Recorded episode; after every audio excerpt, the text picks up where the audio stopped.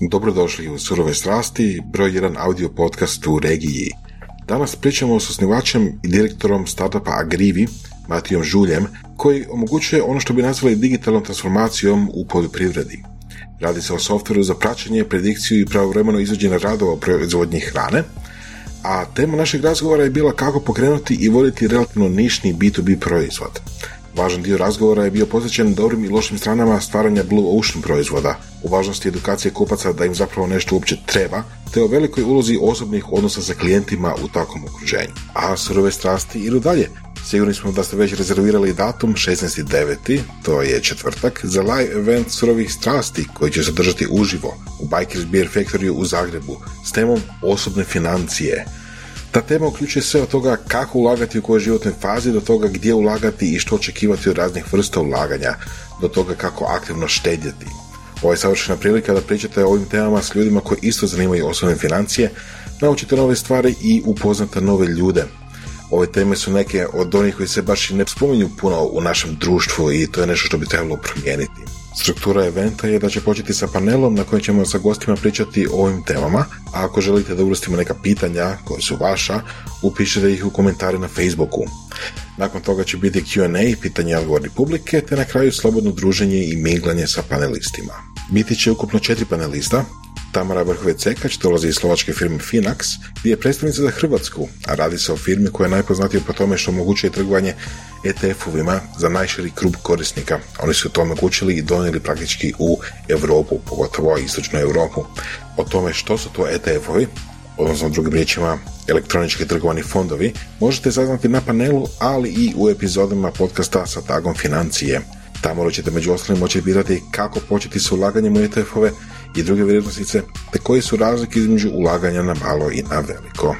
Maja Meničanin dolazi iz domaćeg Interkapitala, gdje je voditeljica projekta Genius, Genius, prvog hrvatskog robo savjetnika, gdje uz pomoć algoritama možete dobiti prijedloge za točno skrojene za vaš financijski profil.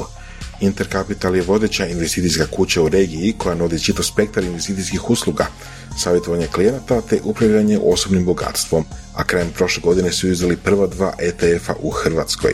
Maja ima veliko iskustvo u upravljanju portfeljima klijenata i ona je prava osoba koju možete biti za napredne personalizirane usluge. Na panelu će sudjelovati i naši gosti Sandra Ferenčak, tetka, edukatorica u osnovnim financijama, autorica bloga Projekt Financijska sloboda i Facebook stranice sa brdom savjeta, te Ivan Stojanović, profesionalni trgovac dionicama i opcijama, edukator sa vrlo posjećenim radionicama na ovu temu i zastupnik platforme Optim Trader. Njih potražite u surovim strastima, potražite među našim epizodama i potražite tag financije na surovim strastima na našem webu surovestrasti.com. Ne zaboravite već danas kupiti ulaznicu za event koji uključuje all you can drink, odnosno otvoren bar, mogućnost pričanja sa profesionalcima u ovom području, ali i međusobno, te mogućnost da osvojite nagrade ukupne vrijednosti 12.000 kuna. Među nagradama su dvije NLP Basic radionice kod Saše, dva savjetovanja Bitcoinu i kriptovalutama kod mene, tri šestomjesečne članarine Akademije surove strasti i jedan paket lektire na 21 dan. Ovo su surove strasti i vidimo se uživo 16.9. A za karte posjetite naš web www.surovestrasti.com slash meetup1.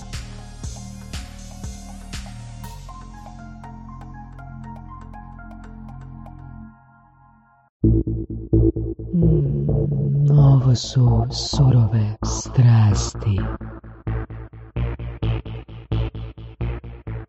Može? Može. Može. Današnji a, gost Voraše nakon, a, nakon a, tri i pol mjeseca lovljenja oko termina, jednog pokušaja offline i, i online i napokon se nalazi s nama u, u studiju Matija Žulj iz Agrivija. Bok ekipa. Dobro nam došao Matija. Hvala na pozivu. Eto, a, kad bi ti neko rekao ono, ajde da se pokušaj predstaviti ono u tri riječi koje bi bile. U tri riječi? Mm, mm. Ok, nisam, se- nisam o tome razmišljao. Nisam o to, to Elevator, četa. elevator, elevator pitch, ali između prvog i drugog kata. ok, um, tri riječi. Aha. Moram priznati da teško pitanje. Ovoga, ne, razmiš- ne razmišljam puno o tome i o sebi na takav način, ali uh, strastveno oko čega, što radim, Mhm. u principu uporan i volim, volim hedonist, evo, Mhm. hedonist, volim hranu, piće, to je ono, hrana. Piće, hrana. Da. Hrana. Mi- mislim da si došao na pravi podcast onda. I Da, znači e, ti predstavljaš e, ovoga tim hrana. Da. Evo, Saša je tim piće. Tim piće. Da. I imamo zdravstveni podcast. Odlično. Ajmo mi izvući nešto iz Matijinog mindseta. Matija, što je najvrijednije što si naučio ovoga, ili dvije ili tri najvrijednije stvari koje si naučio ono, u svom poduzetničkom putu? Ok, A š- koje su- definitivno, def- definitivno prvo da ne, ono, granice si sam postavljaš, to je, Mhm. to je prva stvar jer uvijek nas nauče živjeti onako u nekom boksu, tako da granice i ono što želiš raditi si sam definiraš, a nešto ono što društvo smatra da je ok, not ok.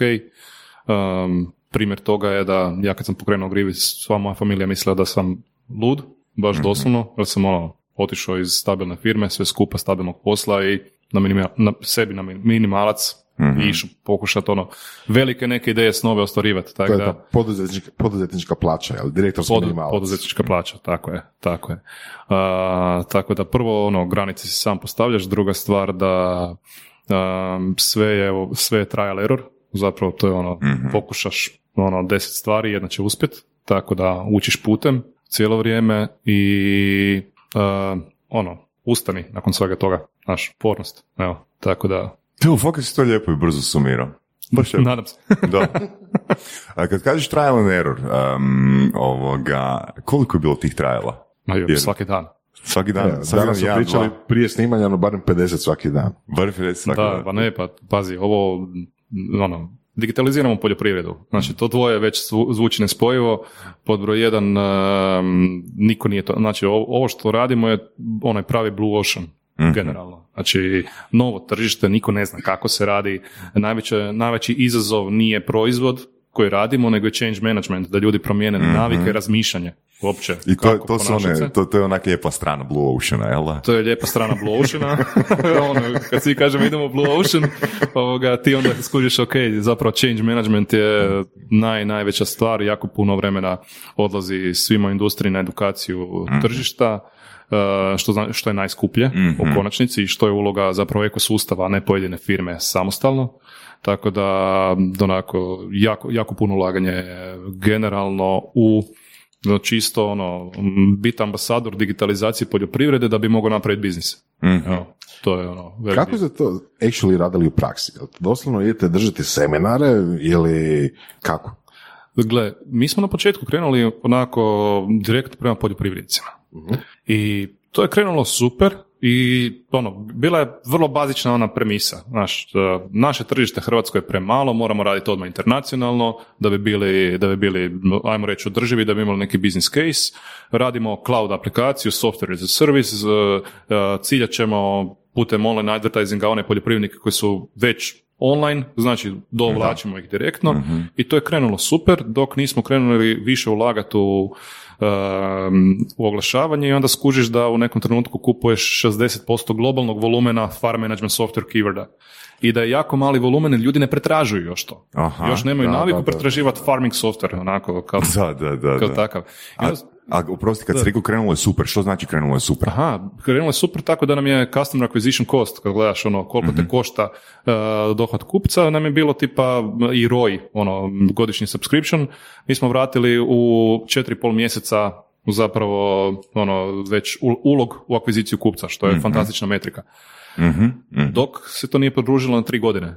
Znači kako je raslo, zato što kad počneš smanjujete se volumen, krećeš na više broad keyworde, e, sve skupa i onda shvatiš da zapravo metrika ti padne. I primarno iz razloga što tržište još ono, tek se educira, ljudi ne pretražuju još ne, ono, farming software i takve stvari, a ako odeš na nešto drugo što je povezano, tipa ideš se oglašavati prema, uh, prema gnojivima, onda se boriš sa firmama koje mogu platiti po keywordu daleko, daleko više nego što ti možeš za software i uh, shvatiš što ti nije akvizicijski kanal i moraš tražiti uh, drugi biznis model. A da li bi, da li bi prošlo Da. generičke stvari tipa ono how to increase my yield, how to decrease cost? Ne, and, ra- radimo, radimo, ali radimo to i nama danas recimo ono, generalno dođe 90% trafika kroz SEO zapravo ono, on- organski um, i to puno onako, imamo zbilja lijepo, lijepo onako, kod da smo jedan mali medij, Uh, imamo, imamo trafika globalno,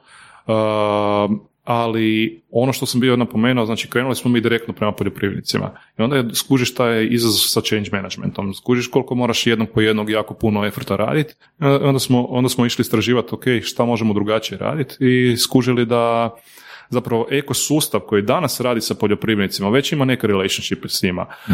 moduse operandi i da mi možemo raditi s njima. Tako da danas mi radimo ili sa velikim poljoprivrednim proizvođačima koji su baš ono kompanije, mm koji imaju svoj management, ono baš uh, agronome, hrpu, hrpu radnika, pa oni imaju probleme i onda, onda kad firma donese odluku, gledaj, mi sad to kupimo, koristimo. Uh, svi moraju slušati? Svi koriste, znaš, ono, kad kupiš ono, unutar firme software, ili radimo sa food kompanijama koje ugovaraju svoje poljoprivrednike. Na primjer, evo, imamo, uh, volim, volim koristiti taj taj primjer zato što je onako banalan zašto bi neko to radio. E, kupca koji, ra, koji proizvodi onaj kukuruz u konzervi koji kupiš u mhm. supermarketu za salate, za šta mhm. god. I sad, da bi dobio premium kukuruz, ti moraš imati e, moraš imat od, od doslovno od polja, od kombajna do limenke kad, e, kad ide van iz tvornice, što kraći period. I ovi su uspjeli postići 4 sata. Znači doslovno kombajn na polju, limenka izlazi iz tvornice na linije 4 sata. mm Tako da, ono, fakat, fakat, super.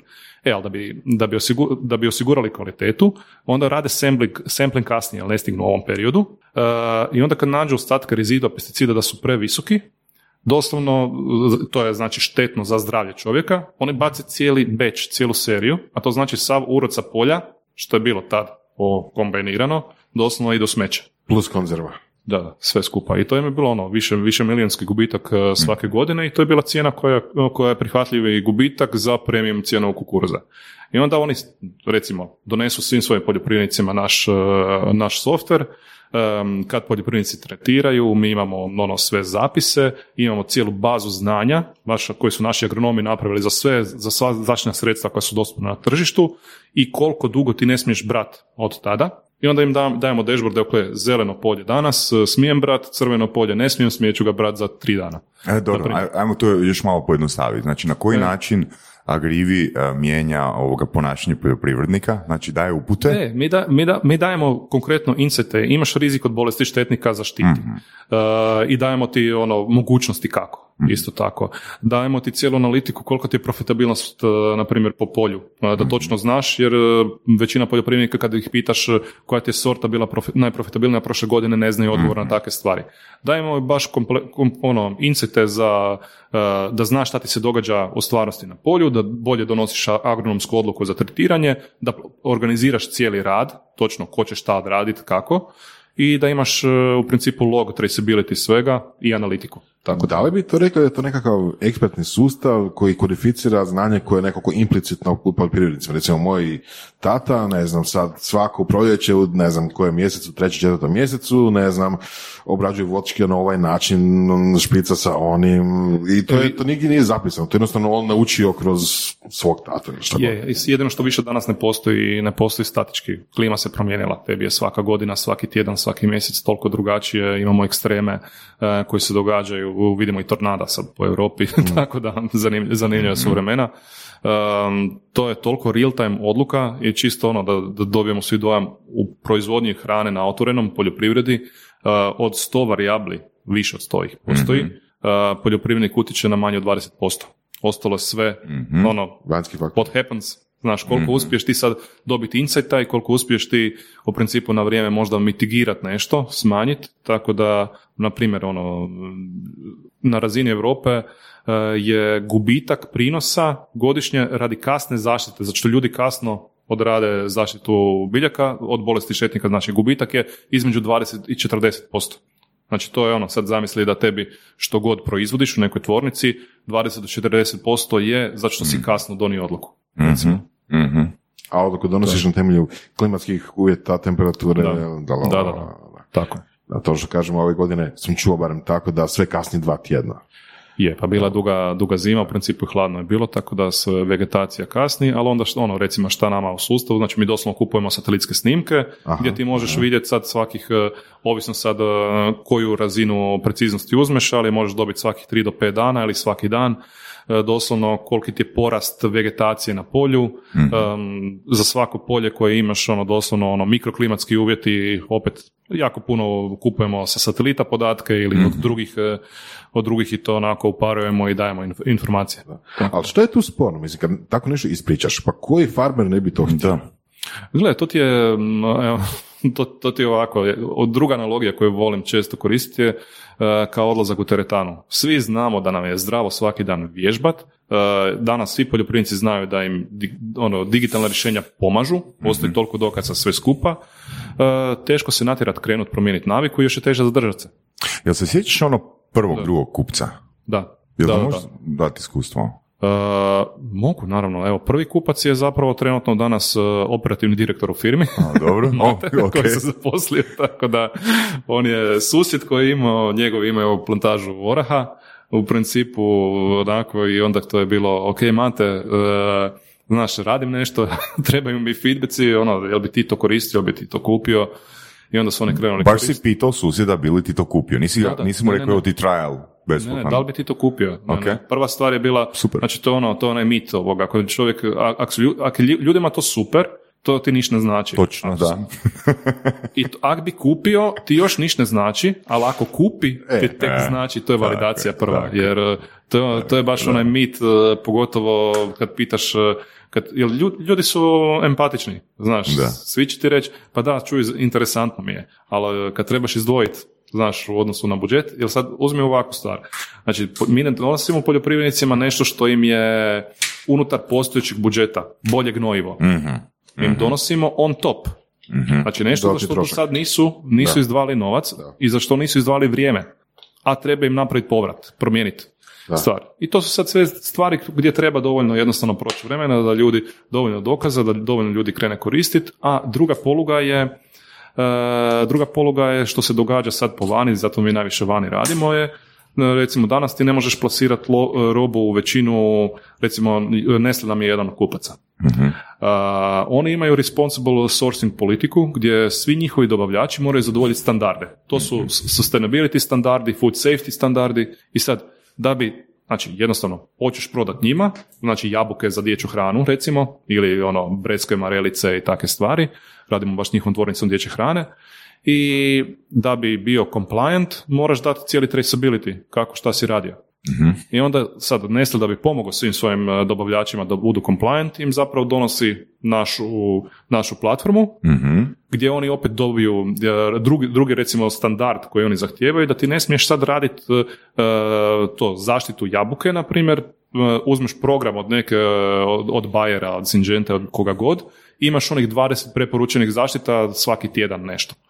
Ne smiješ to raditi, nego moraš baš real time monitorirati i ako vidiš ti rizik, onda moraš e, aplicirati. E sad, da bi im pomogli, oni im daju našu platformu, opet platforma ih sve notificira, Aha. e, zabilježe se unutra i s poljoprivrednicima lakše biti compliant sa Nestleovim standardima da mogu prodati, Nestle bolje dobije traceability, food Ok. safety. A kako je Nestle onda prije a, vašeg rješenja ovoga? Ništa, ručno, mislim Excel eventualno je bio uh, i to na kraju, evo većina, ono, naše veće prehrambene kompanije koje zadovoljavaju standarde, jednom godišnje nakon berbe žetve pošalju poljoprivrednicima, pošaljite nam u Excelu ovom templateu kak ste tretirali, onda nam ne zove joj ne sjećam se pa napiši nešto i to ti, to ti je sljedivost uh, u proizvodnji realnosti trenutno danas u prehrambenoj industriji. Tako da, Znači, nema je. Daj, ajde da možda, možda nije najzgodniji primjer, ali je dobar primjer. Uh, jel sjećaš nekog ono baš prve kupnje s, uh, od poljoprivrednika kojeg niste osobno znali? Koja nije bila networking sales? Da, da, je. E, imali smo, imali, ajmo reći da znam recimo Rovi Dairy e, iz US-a su bili onak jedni od prvih većih koji su nam bili onak značajniji. Kako su stigli? Ili? Online, online acquisition, doslovno, Ok. ono, marketing, advertising, e, rokaš Google Ads e, i dolaze, tako da njih smo tako akvizirali, a danas nam s druge strane isto opet jako puno dolazi na takav način, uspjeli smo postići u ovih 7 godina, danas, evo, prošle godine je bilo 94 izvještaja na ono, market research e, za farm management software, globalno, mi smo druga, ono, the second most listed company. Znači, ukupno. Tako da dobili smo globalnu prepo- pre- prepoznatljivost, prihodom nismo među najjačima, oko nas su John Deere sa svojim rješenjima, onako je multibillion dollar company, oni imaju i generalno na ovim segmentima puno značajnije prihode, ali po koliko smo prisutni onako ukupno geografski, kol- kvaliteta proizvoda, širina proizvoda, sve skupa e, nas pozicioniraju kogod radi research, mi smo među top 10, onako. Mhm, Tako da, mhm. To je. To je recimo zanimljivo. Znači, kvalitetan proizvod iz Hrvatske, široko prisutan, svuda vas ima po reportima i tako dalje. I kako onda, kako to da onda niste i ono profitom, odnosno revenjuom na vrhu?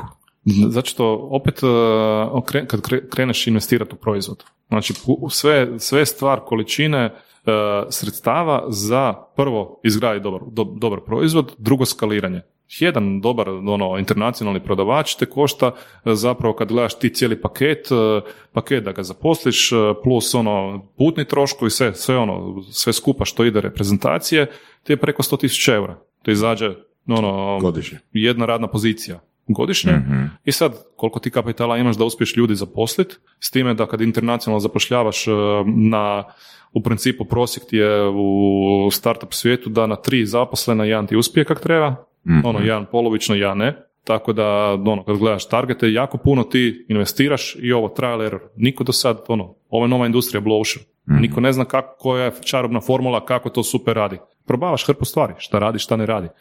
I to je, ono, to je najveći izazov zapravo, znaš, da imaš unlimited kapital na raspolaganju, zaposlio bi hrpu ljudi, hrpu toga bi napravio. Ovako, znaš, ono, koliko imaš, toliko radiš. Kad kažeš radiš. hrpu ljudi, uh, govoriš o salesmanima. Sales. Da. Sales i customer success zapravo u ovakvoj branši nama Mhm. je 50% uspjeha customer success u odnosu na proizvod.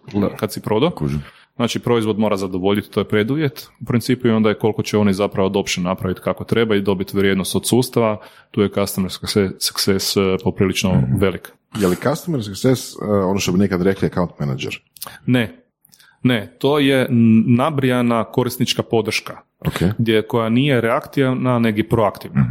U principu. Ti, ti gledaš šta ti kupci rade, ti ih navodiš da promijene naviku, doslovno imamo cijeli plan uh, gdje objašnjavamo kad nekog onboardamo kod nas u Customer Success, to je ono, ko kad dijete učiš voziti bicikl, jer ga nije vozilo do sada, i onda prvo na početku znaš, objasniš šta ti je volan, šta ti je gdje, i posjedneš, pa onda kad krene, kad shvati to, to je ono account setup sve da postaviš uh, u platformi da bi mogao krenut, Znači, to vi radite prema klijentima. E, onda doslovno ga, znaš, ono, krene koristit i onda ti gledaš da li on to ispravno radi, doslovno ko gdje ti držiš ono za sic dok krene vozit i onda ga puštaš e, da vozi neke ono čekovi kad je, kad je provozio. Tako da, to je.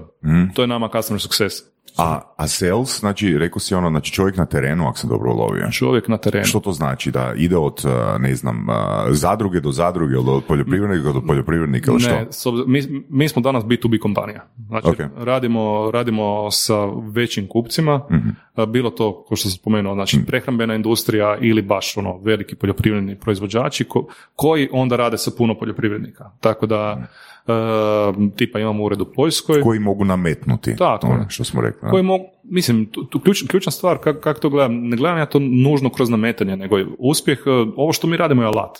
E sad, da bi ti se alat primio, mora postati dio svakodnevnog procesa. Nešto što se zbilja događa u životu, u poslovanju. I nama je ključno zapravo da postane taj dio procesa gdje postoji kolaboracija onda između nekog u ono, prehrambenoj kompaniji i tamo agronoma koji vodi poljoprivrednike i poljoprivrednika. Znači da to bude zbilja dio procesa, a ne samo evo ti alat pa sad ti se snađi. Mhm. Super. Koliko onda imate takvih prodajnih predstavnika? Ako se smije ravnat? Imamo trenutno ljudi u prodaji nekih uh, deset. Samo? Da. U, U Hrvatskoj ili van? Ne, ne, Van. ukupno van, ukupno deset, još nekih sedam, osam u customer successu sve skupa, Mhm. pa onda uzmeš ono produkt, uh, baš dev team, QA, uh, marketing, imaš, uh, s obzirom da imamo urede trenutno, znači ovdje u Hrvatskoj, Poljska, Rumunjska, baš fizički, Uh, imaš i kompanije tamo, moraš imati računovodstva svuda, znaš, ono, Mhm. raste, ti, raste ti administracija, općenito sa svakom novom firmom, svime što radiš. A sa- samo me zanima jedna stvar. E, rekao si da e, na početku ste e, izuzetno brzo došli do ono prvih kupaca, Da. tako? Zašto ne ostati mali?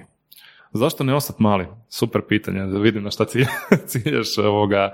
A, pa gle, pod broj jedan, mi smo si stavili viziju. Ja kad sam, kad sam pokretao Grivi, moja osobna vizija je bila, želim raditi nešto što će zbilja onak napraviti impact, to mi je osobni izazov, osobni challenge. E, i viziju smo postavili na način da želimo promijeniti način na koji se proizvodi hrana napravi, i da napravimo pozitivan utjecaj na više od milijardu ljudi. Mhm, mhm. Tako da smo sami, sami po sebi dali onako baš ono moonshot Mhm. viziju. Prva stvar. Tako da ako dođemo na dio puta ćemo opet napraviti impact. I danas već radimo baš onako lijep impact. Uh, druga, druga stvar je uh, da bi ono kao produktna kompanija koja želi raditi globalno, da bi uopće bio konkurentan, da bi izgradio sve, uh, financiraš se onda prije svega sa investicijama, znači doslovno do kapitalizacije, gdje investitore ulaze u vlasničku strukturu, postaju partneri u firmi i njihov motiv je, oni su financijski investitori. Znači oni uložu u firme poput naše da bi napravili povrat.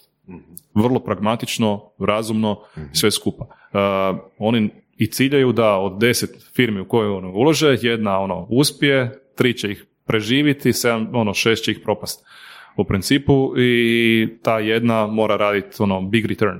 Mhm. Tako da, realno, znači kad si prihvatio investitore kao partner u firmi, računaš na to da svi skupa zajedno ciljate na više struke stope rasta prihoda i nema tu sad, ajmo ono, kad smo krenuli u to, ajmo sad biti mali. Mhm.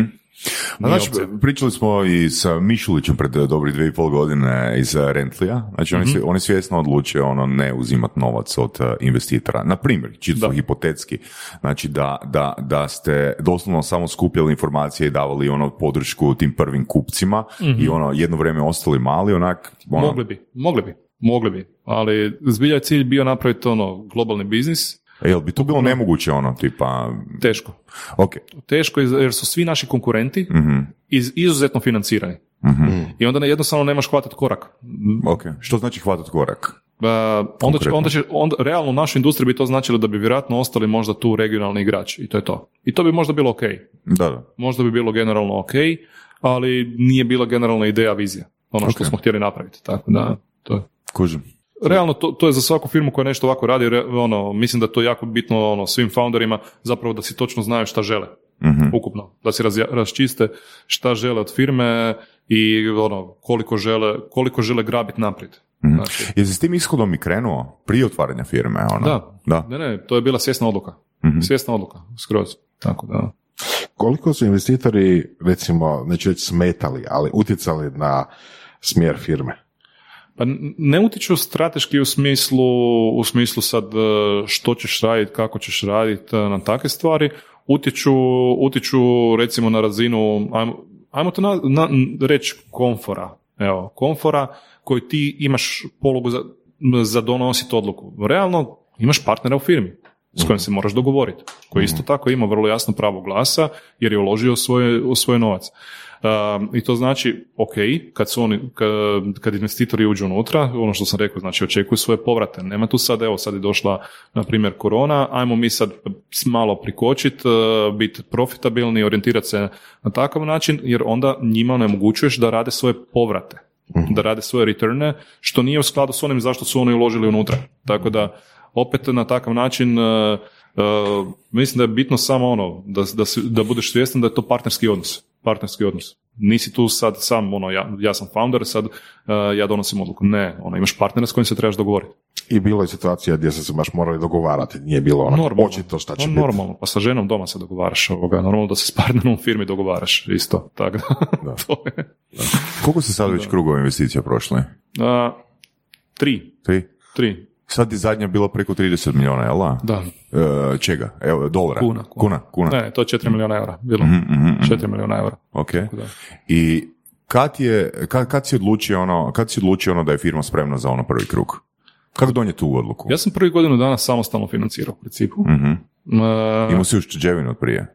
dra- da, i radio sam još u prošloj firmi, to sam radio ono kao, ajmo reći, uh, weekend projekt, gdje, sam, gdje sam zaposlio praktički ono part-time i, i developera, još dodatno i agronoma u principu od početka. I onda je došlo to do toga da smo ono, došli do prototipa gdje ja sam odradio market research kompletno sve skupa, vidio da ok, drži vodu i sad je vrijeme ili ću sad ići u to ono, full time ili ne. I dobra validacija samom sebi je bila ok, ako uspijem naći još nekoga ko vjeruje u ovo što sam napravio i koji je spreman staviti novce trenutno, uh, sam sebi sam dao istu validaciju da nije to samo ono moja zaluđenost uh, oko, oko, oko toga što radim i uspio sam naći uspio sam naći investitore zapravo koje nisam poznavao. Tako da, koje nisam poznavao. Znači ne ono da mi je, da mi je neko iz familije investirao nešto tako, nije, nije bila takva situacija.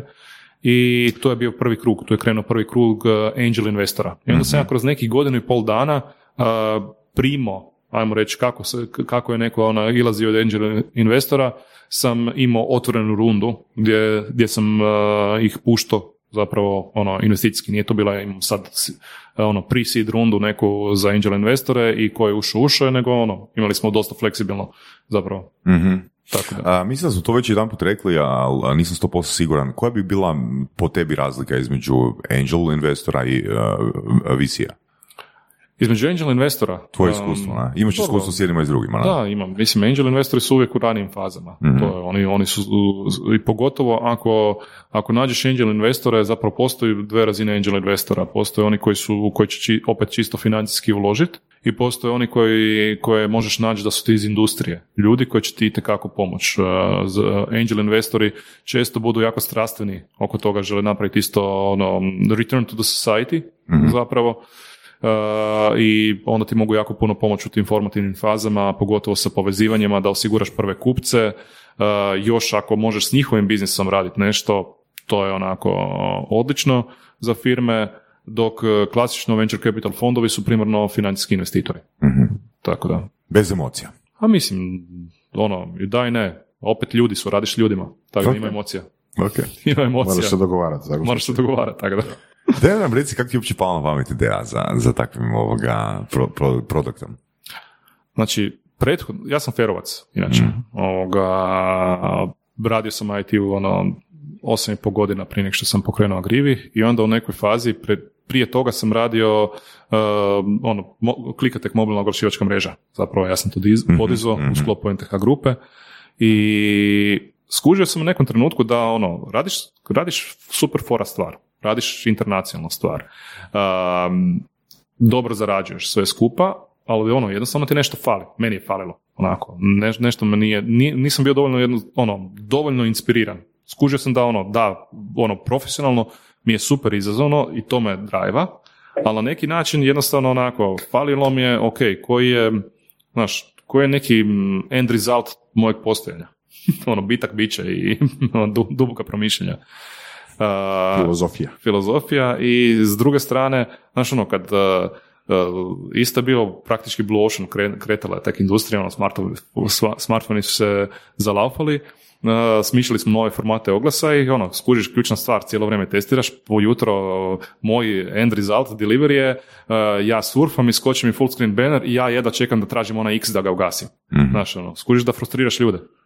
Sve sam frustrirao sa, Da, tvoj posao je da frustriraš ljude. Da. E, i onda, onda sam rekao, ok, ono, što bi to moglo biti, um, ono, Malo manje frustrirajuće. Ma ne, di bi ja mogao posvetiti, di, di ću ja, di ću posvetiti svoje sljedeće deset, desetljeće dva, realno neke najproduktivnije godine, tad sam bio tamo 30, i ono, što, što ću raditi, doslovno sam uzeo onako Sustainable Development Goals, uh, kao ono, najveći globalni problemi, i proučavati šta je meni tu zanimljivo. Evo. Daj nemoj zezat.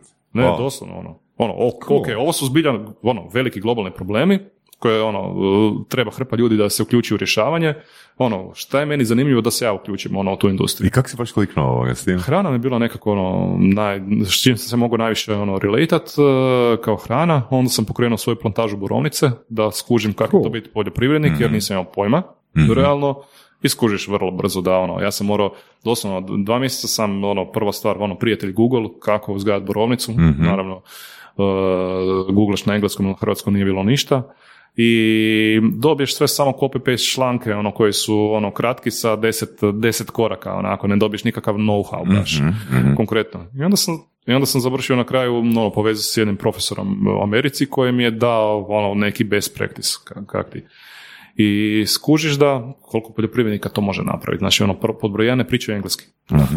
Znaš, ti, ono, tako da access to knowledge, eh, s druge strane, s druge strane, općenito, znači, donošenje odluka, mogućnost da sa jednom aplikacijom ispratiš si svoj proizvodni proces, to nije postojalo ništa u tom trenutku. Kad si krenuo s borovnicama, nisi imao ideju o Agrivi još, jel jesi? znao sam da bih htio raditi nešto onda što je povezano. Na tragu si bio ideja, Da. ali nisi imao konkretnu Ne. ideju. Ne, kristalizirao se zapravo zajednički, zajednički sa plantažom. Onako, imao sam ono, Što su se pojavili e, problemi ovoga? e, Da, da, da. Ok. Konkretni problemi, ono, pristup znanju, konkretni problemi da ako ja hoću za svoju plantažu koristiti platformu, tad su još bili, to je bila ono 2012.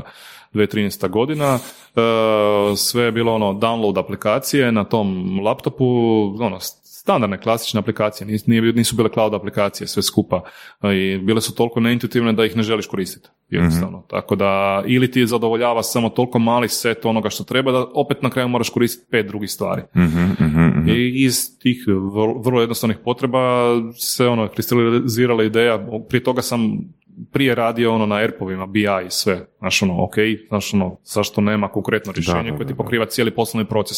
A, tako da, povezivajući ono, ta prethodna iskustva, Mhm. sve skupa potrebe, se kristalizirala zapravo ideja o centralnoj platformi za poljoprivrednika. Pa evo pitanje, već si spomenuo tako nešto, ali malo da više pričamo. Ta ideja da recimo poljoprivrednici ne znaju engleski pa recimo ne mogu doći do informacije ili tako nešto, to je malo ide u smjeru nekog stereotipa poljoprivrednika kao je li malo manje, ajde recimo educiranih. Je li u tvom, pri- mislim, u tvojoj praksi se naiđe na takve stvari ili je to gled- samo na razini stereotipa? Nije na razini stereotipa, ali je prosječna dob poljoprivrednika u Europi 60 godina.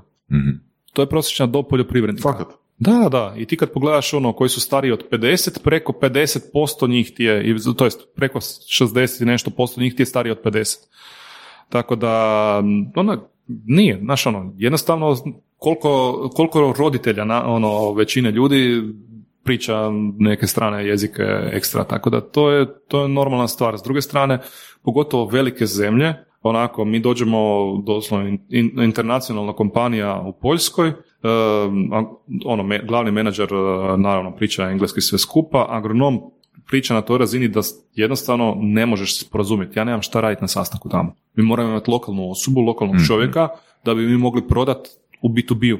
Mhm. U B2B-u, ne na ne poljoprivredniku. Koliko je lako ili teško naći takve, takve ljude? Već si rekao da je jedan od tri ako uspije, ono je super. Znaš, znaš šta je challenge u principu? Je challenge je u tome što domena je specifična i široka. Ono, nije lako pohvatati poljoprivredu kao takvu, iako je onako konceptualno, znaš, je, ali ima toliko kejsova koji se događaju da onda ti kad dođeš kod, eh, kod kupca, a, ako, ako si agronom, onda imaš poteškoću, ono, probavali smo mi ono, agronome kao prodavače, pa ono, so- eh, software guys kao, kao prodavači, sve skupa. Znači, agronom teško može razumjeti zašto bi neki kupac platio 100.000 eura godišnje za software, na primjer. Mhm. Znaš, ono, z- pa toliko košta traktor, onako. Ok, znaš, koja je benefit, koji roj je tra- traktor, roj traktora je 7 plus godina, roj naše platforme je 1 do 2 godine, ovisi o kejsu. Znači, uh, ali zašto bi neko platio ono konkretno za software, teško, baš teško razu- razumijevaju, zato što je, ono, nije tangible. Da, da. Znaš.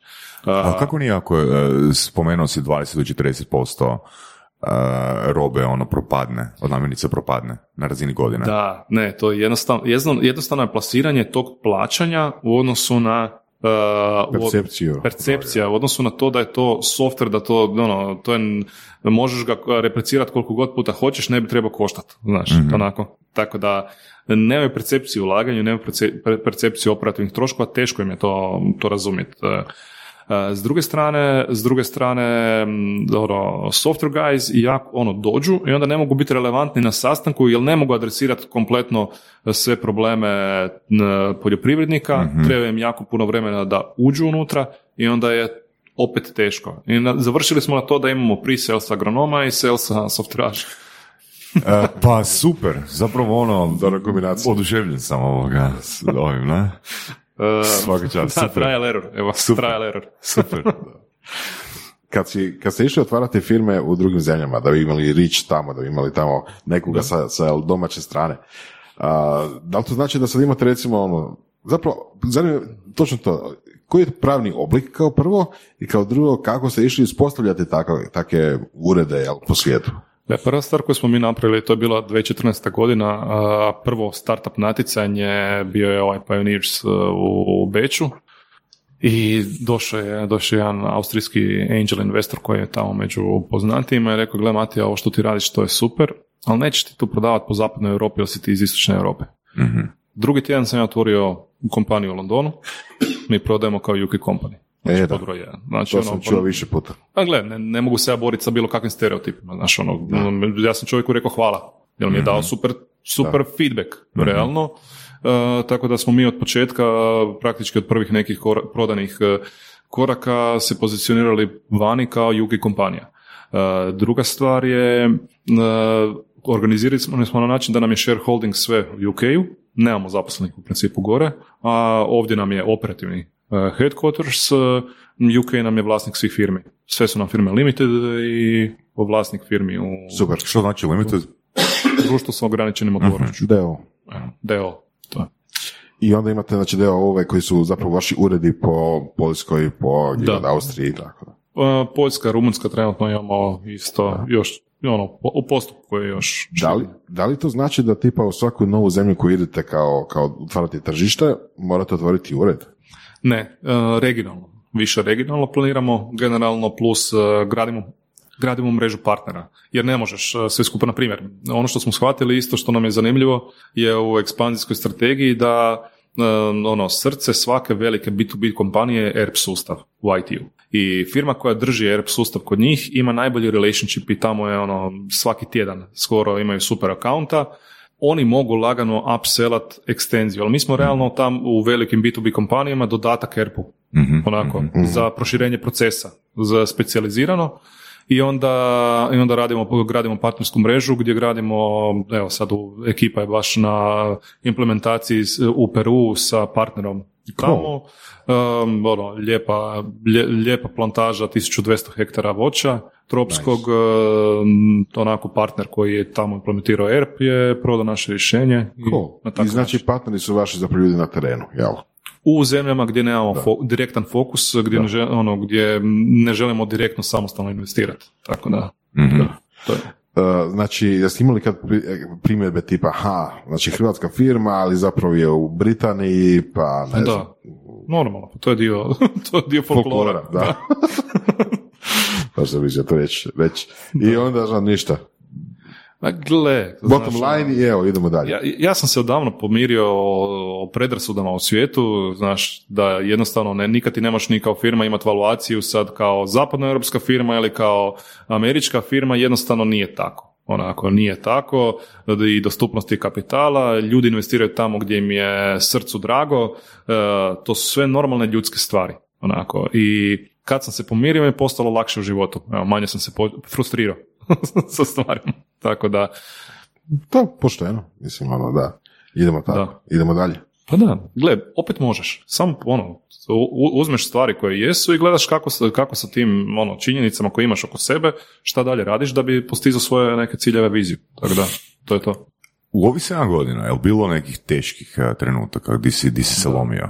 Pa bilo je, bilo je, bilo je, bilo je par ono, i oni, o- onih investitora koji ti dođu pa znaš ono evo sad ćemo, sad ćemo, sad ćemo i onda ono na kraju skužiš da ste cijedi- cijedili do cash outa dok više nemaš para i onda, i onda ti kaže joj znaš šta ipak nije nam prošlo negdje na nekom decision makingu. Tako, tako da ono, bilo je situacija gdje, znak, znaš, ono, e, isplatiš ljudima plaće, sebi, ono, sebi i takve stvari naravno ne isplatiš ono, gledaš kako ćeš posudiš novac, e, vratiš novac, e, klasično poduzetništvo. Ja bih rekao, ono, znaš, imaš ono laganih, teških trenutaka, e, ono, sve, baš doslovno je ono, ja bih rekao ono, normalni neki životni cikl, ciklus firme, poduzeća, e, pogotovo gdje u ovom ekspanzijskom modu, gdje smo mi cijelo vrijeme u ekspanzijskom modu, da cijelo vrijeme mi više trošimo radi ekspanzije nego što privređujemo. Mhm, Jer financi- financiraš se zapravo investicijski. mhm, mhm, mhm. Koliko firma postoji? 7 godina. Ok, i da li onda recimo kad dođete investitorima i kažete ok, 7 godina postoji firma, ekspanzija, znači nekakav scale up, uh, cijela ta priča, um, u kojim, mislim, kao prvo, koliko često ideš prema investitorima, jer jedna mantra je ono stalno skuplje investicije, znači nema nikad stat, jel? I kao drugo, um, koji su najčešći problemi koje pri tome nailaziš? Pa gle, ono što smo mi odavno shvatili da kod nas tu u, našem, u našoj regiji i okolo proces fundraisinga traje realno godinu dana. Tako da to nije, ono, a, real, a digneš novce za dve godine. I, A tek bez je- obzira da li investitori bili strani.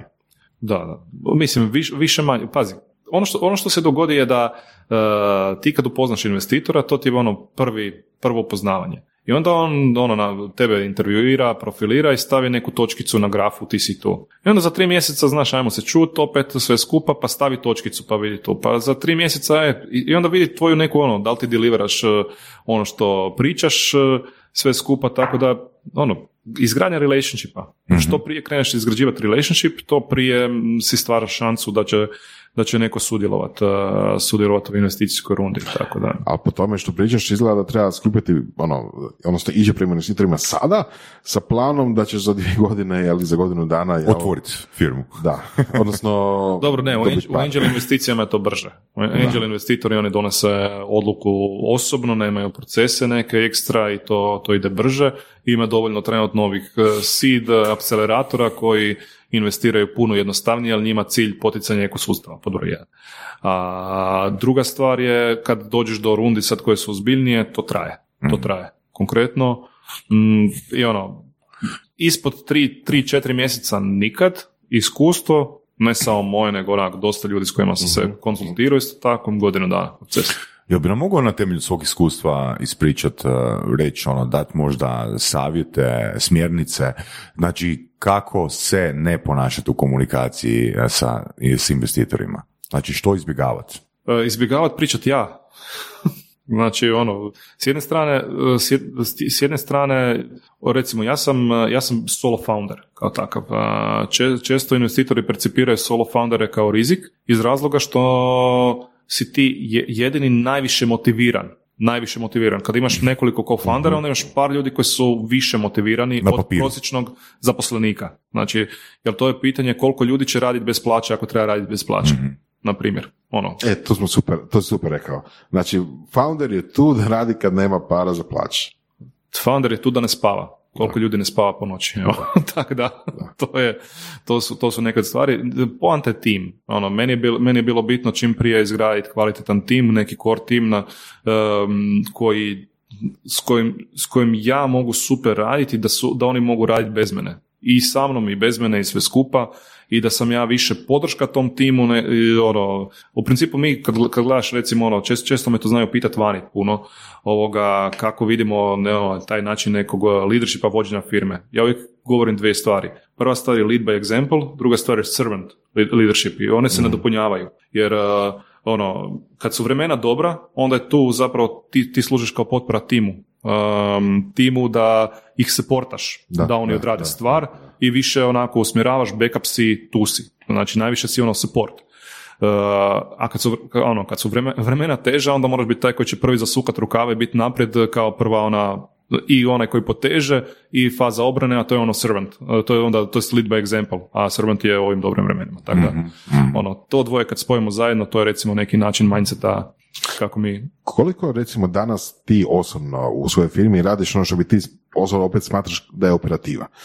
svaki dan hrpa. Da. Mislim, gle, mi smo još uvijek mala firma. Znači, nas je 40 i nešto, um, imam hrpu operativnih stvari koje redovno radim. Tako da, baš onako, i to, ko što sam rekao, ono, moja uloga je dosta supporting na druge timove, uh, tako da, ono, redovno sam uključen i u produkt stvari i u um, ono, klasično operations stvari, u marketing stvari i s druge strane zapravo moja velika uloga je ja sam u ovoj godini do danas odradio preko 25 evenata. Evenata. Evenata. Um, Kakvih malo evenata? Evo, na primjer, ovako podcast, eh, konferencija, panel. eh, Nama je veliki biznis generator bio, su bile konferencije po vani. Znači, eh, gdje doslovno ono, odradiš keynote speech ili ono, chairman ili nešto i onda nakon toga imaš network firmi, uvijek idemo na B2B targetirane evente, network firmi s kojima onda otva- otvaraš dalje business opportunity S koronom je to onako, prije sam ja bio uglavnom 80% vremena na putu iz tog razloga, sada se to prelilo sve na online evente, više manje i ono, doslovno, evo, prošli tjedan sam imao svaki dan nešto, svaki dan nešto, gdje moraš se, e, i ono, ako imaš prezentacije, sve skupa, pripremiš se za temu, sve ono, tako da, Kad kažeš biti na konferenciji, odnosno prisustvovati, jer spomenuo si keynote speech, da li to znači da ti daješ keynote speech Da. ili si tamo ono, kao ne, ne, slušač? ne, ne, to su isključivo u svojstvu predavača, su, ono, panelista, ili tako nešto. Tako. Znači, vjerojatno ne bi ni išao tamo gdje si samo slušač. Ne. Nema, nema, ne isplati se. Ne. Pre, previše si iscrpljen Da, i nemaš vremena. Nemaš vremena uopće. Nemaš vremena, tako da ono, realno, realno ono, to koristimo kao pozicioniranje prema ključnim stakeholderima i generi- otvaranje lidova. Tako da, Mhm.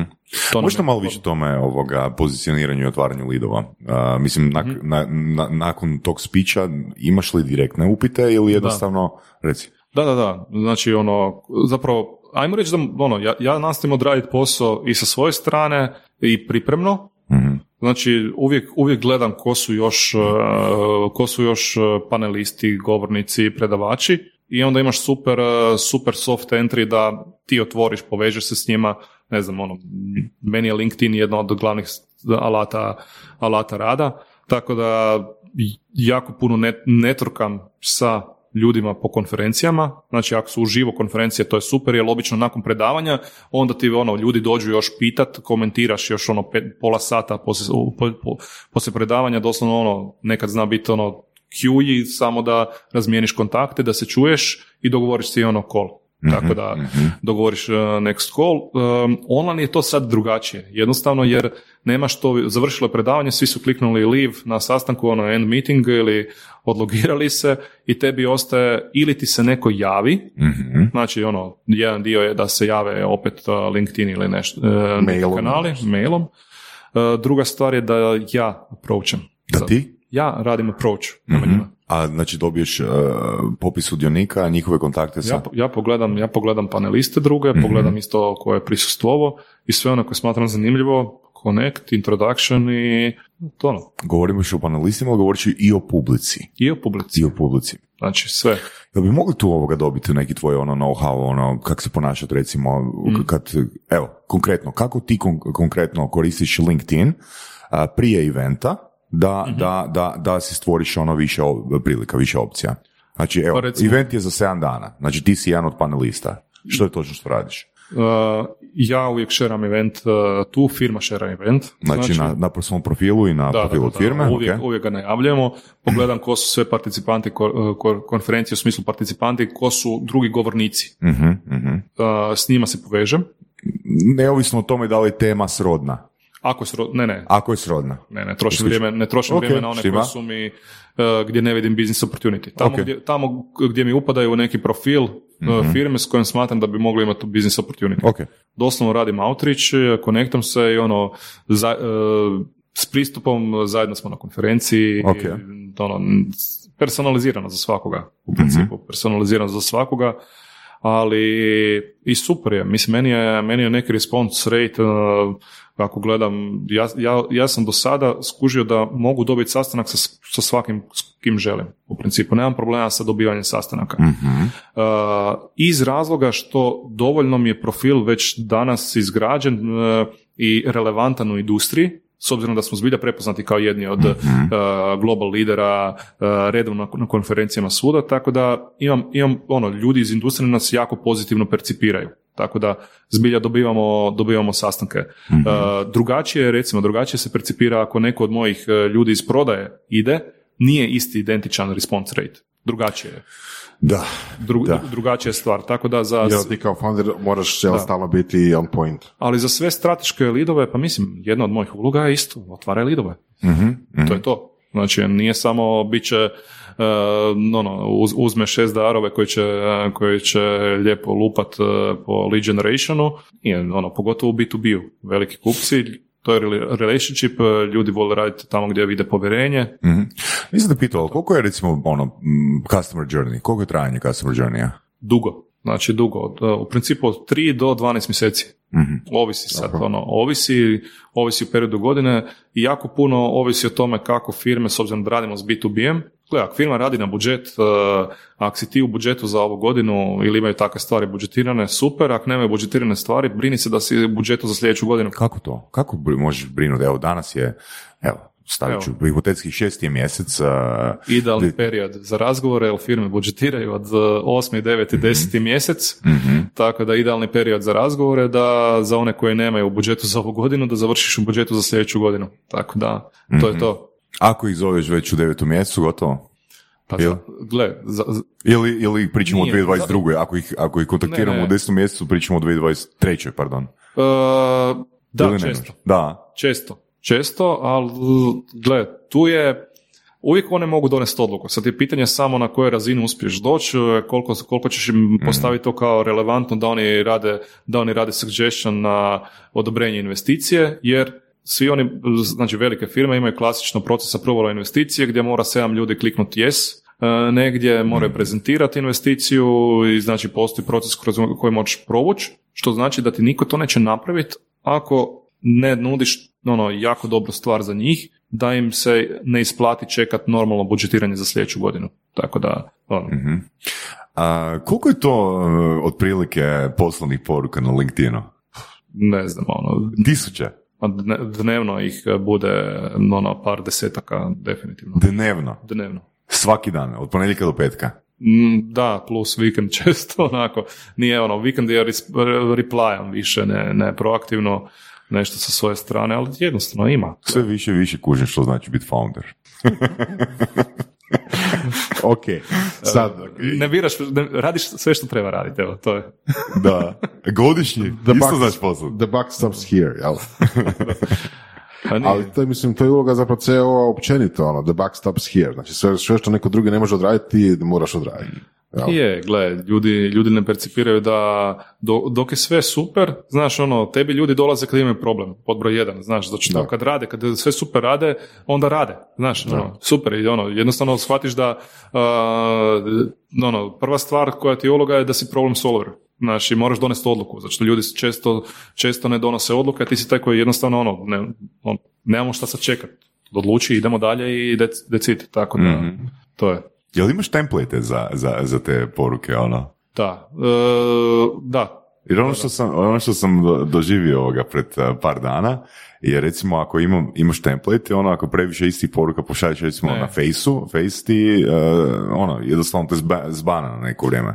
Ma da, dobro, ne radim ja ono 50 autrića dnevno i takve stvari. Ok, rekao si desetak radiš. Poruka, razmjenjivanje Po- poruka, poruka, da. da. Aha, razmjena, znači može biti s jednom osobom ili je- doslovno s deset, bude, s desetak. dnevno bude sigurno desetak ljudi. Ok, Sigurno bude desetak ljudi dnevno. koliko je to vremena, oprosti, po danu? Na sat vremena. Ne, Sad vremena? Ne ode više. Ograničiš se na sad vremena? Da, da, da. Ma, nije da sad ja ono... Dobro, si znam da ne gledaš na minutu, Da sam si timeboxao i onako moj dan traje dok ne odradim što trebamo odraditi i to je to, tako da nisam timeboxao sad, ali otprilike u prosjeku je tu negdje. Ali ajmo reći ovoga da, znači jedan sat dnevno, s obzirom da su to i vikendima, ajmo reći da su to dva puta 160, ajmo reći 320 sati godišnje, ajmo reći dva mjeseca ti radiš isključivo na, samo na LinkedInu, na outreachanju preko LinkedIna. Hm? Da, da, plus eventi. Mhm. plus eventi, sve skupa. Je, ja mislim, to je, ono, to je, to je jedna od uloga. Jel vrijedi? Vrijedi, mislim, gle, nama, nam, da to ne radim, ne bi bili danas di jesmo. Evo, sigurno ne bi bili pozicionirani kako smo pozicionirani, jer e, e, ključna stvar, ključna stvar koju smo mi morali za hrpu nekih većih kupaca objasniti je, gdje, on, gdje oni interno moraju objasniti zašto mi trenutno ono, radimo sa Agrivijem iz Hrvatske, a ne sa, jer postoji, postoji puno konkurenata globalno. Znači, postoje oni koji su akvizirani, naši svi američki konkurenti su akvi- akvizirani od strane ono, multibillion dollar companies, koji su baš iz industrije, ono, Bayer i tako dalje. Uh, I zašto ne koristimo rješenje od nekog uh, koji ima realno pedigre, a koristimo od nekog agrivija, koji je od negdje. Nije bitno sad to Hrvatska, od negdje je. Znači nije nikakav brand name uh, po pitanju regije, nečega, sve skupa, tako da mi smo se morali pozicionirati sa know-how ukupno i da oni imaju jednostavno povjerenje u ono što mi radimo. A to je moja uloga da dobiju povjerenje. Između ostaloga da kad oni gledaju bilo šta o nama na tržištu i prije svega jako puno njih, što sam rekao, ono, jave se, vidjeli smo Matiju na konferenciji kad dođu direktno na našu prodaju. I jako puno nam je u principu zaposlenika i to i ciljamo, da nam dođu zaposlenici koji žele raditi žele raditi ono što mi radimo. Mhm. Da dođu radi toga. Evo. Kako onda to povjerenje uspostaviš? Baš s obzirom na taj challenge kao zašto ne ići sa multibillion company umjesto Evo ovako, sa vama? Malo. jedan od većih klijenata iz Amerike, kad su oni odabirali, tražili su partnera, imali su tender veliki. I mi smo došli među zadnje dva kandidata na tenderu, jedna velika američka kompanija i mi. I onda njih, njihov doslovno, oni, rad, oni ko firma rade 5 milijardi dolara godišnje. Znači baš su onako, lijepo veliki. Njihov chief information officer je htio call sa mnom, baš uh, za verifikaciju, ok, znači on je doslovno onako odradio svoj due diligence, da li on vjeruje da ćemo mi ko firma postojati za tri godine, Aha, pet godina. Aha, aha. Znači, s obzirom da smo Da, ono, da, da, to firma je to, s obzirom da ste mala to, firma, ono, da, korporacija, da ste njima firma, ono, računaju da. Da, da će im rješenja biti ono doslovno backbone Da. za operations sljedećih x godina. To je ono, zašto, zašto ljudi biraju IBM? Zato što postoji 100 godina. Je, jednostavno taj business continuity. E, I njima je jako bitno vidjeti ako rade sa mlađim firmama da i pogotovo za neki core proces koji im je bitan e, ono, svakodnevno i dugogodišnje, da neće sad one investirati za dve godine morati kompletno na novu implementaciju jer je to toliki trošak e, ukupno njihovog ljudstva u, u principu najmanje nas kad gledaš koliko oni plate to nego s obzirom na core proces dok se svi ono prebace krenu koristiti velike, velike zaloge. Spomenuli smo na početku, recimo, šta oni moraju raditi sa njihove strane. Onda sam bio spomenuo da li radite edukacije. Pa da li radite edukacije? Da, da, da, radimo edukacije. U principu pokušavamo, razdijelili smo to na par razina. Prva stvar je da pokušavamo identificirati osobu, jednu ili par njih koji će biti čempioni Aha, u firmi. ono, kod njih u firmi e, i koji će, koji će ključna uloga čempiona kad kreiraš recimo agrivi čempiona kod nekog kupca je da da onaj e, trust level, ajmo reći confidence level svim drugima u firmi. Mi i dalje radimo customer success zapravo, ali ključna stvar da oni imaju nekoga na kojeg, kojeg se mogu onako, e, nećeš ti prema van izlaziti ono ranjivo, je, nije mi komfortno, ne znam, ovako, to je ta osoba koju oni mogu doći onako interno u firmi, obratiti se za sve, dok kod, e, to je prva razina. Druga razina je definitivno ono klasična, klasični e, treninzi kod e, onboardinga i onda imamo taj customer success dio gdje pazimo točno na količinu aktivnosti, kako koriste sustav, da li ga iskoriš- iskorištavaju na ispravan način ili, ili ga koriste na neki ono čudan način. Jer smo mi imali onako, skužiš da ti ljudi ono, registriraju ribnjak u sustavu, onako ne podržavamo ribe, mi smo za biljke. Mm. Onak, i- vode se zato što im odgovaraju neki drugi feature tamo, pa su si eto, onak, Slično je. onak, i onda ili, ili koriste na totalno neki čudan način i on, nekad ti čudni načini pozitivno iznenade, vidiš, a gle, ono, aha, pa gle, možemo ovo onako, ovakav način podržati, super te iznenade, ono, kre- kreativne ideje, a nekad skužiš da jednostavno ne uspiju dobiti vrijednost uh, za ono što plaćaju na takav način kako koriste. I onda ti je cilj da im ispra- korigiraš ponašanje, način korištenja, da bi ih dug- dugoročno zadržao. To je. Je li to e, dodatna usluga, naplatna ili nije? Prije nam je bilo uključeno kao subscription, sad smo je počeli naplaćivati. U principu, jer uh, uh, kak smo, ono, na početku samo gledaš uh, na, na to da dobiješ kupca, da, Da ostane, dobiješ da. sve skupa. Sad smo počeli više obrat, obraćati pažnju kod skaliranja, baš, ok, ko, ko je nama, ono, kad gledaš već akviziranog kupca, gross margin. Znaš, koliko, koliko nama ono, u repetition modelu ostaje gross margina. Tu ciljaš na nekih ono, 75-80%. I onda nemaš ti tu puno, puno prostora zapravo. Uh, tako da, uh, a- Ali to je zapravo onda upsell call, jel? Da, Znači, na, na- nazovete tvrtku i kažete, e, evo, vi vjerujemo, odnosno vidimo u sustavu da vi biste bolje mogli, mogli biste imati više benefita od korištenja programa. mi to pokušavamo prodati odmah u početku. Zapravo kao dio, dio ono, zabandliranog paketa gdje imaš licenses i customer success zapravo dio. Tako da nije, nije onaj uh, samo mm, license sub- subscription sam po sebi, nego imaš u tom cijelom paketu i već određenu količinu Ok. sati customer successa i onda ti imamo, imamo intenzivnije zapravo pakete, treninge on top. Mm, ok, On top. super, super. Um, što se tiče feature um, jeste li ih povećavali i smanjivali? Ma, morali smo povećavati, imamo trenutno listu da, da imamo pet puta veći tim, znam šta bi radili tri godine još sljedeće. Ogromno je tržište, ogromne su potrebe i Mislim, kontekst toga je bio da puno startupa, jel, puno firmi zapravo je našlo uspjeh tek kad su smanjili opseg onoga što radi i koncentrirali se na određeni jel, dio toga. je, Je to u slučaju tako ili ono... Zna, znaš, šta- znaš, Širina. znaš šta je kod nas? Zna, zato što Još malo i ribnjaci. Ne, nemamo namjeru ovoga za sada. Uh, m, Agritech kao segment je ogroman segment. Ima jako puno. Od, uh, od pametnih meteostanica, sol senzora, svega živoga i on ti svaki vendor ima svoj sustav realno i ti se moraš logirati u deset platformi. Poanta farm management sust- sustava u cijeloj industriji je da bude centralna platforma za cijeli proces i da može integrirati sve uh, ag data.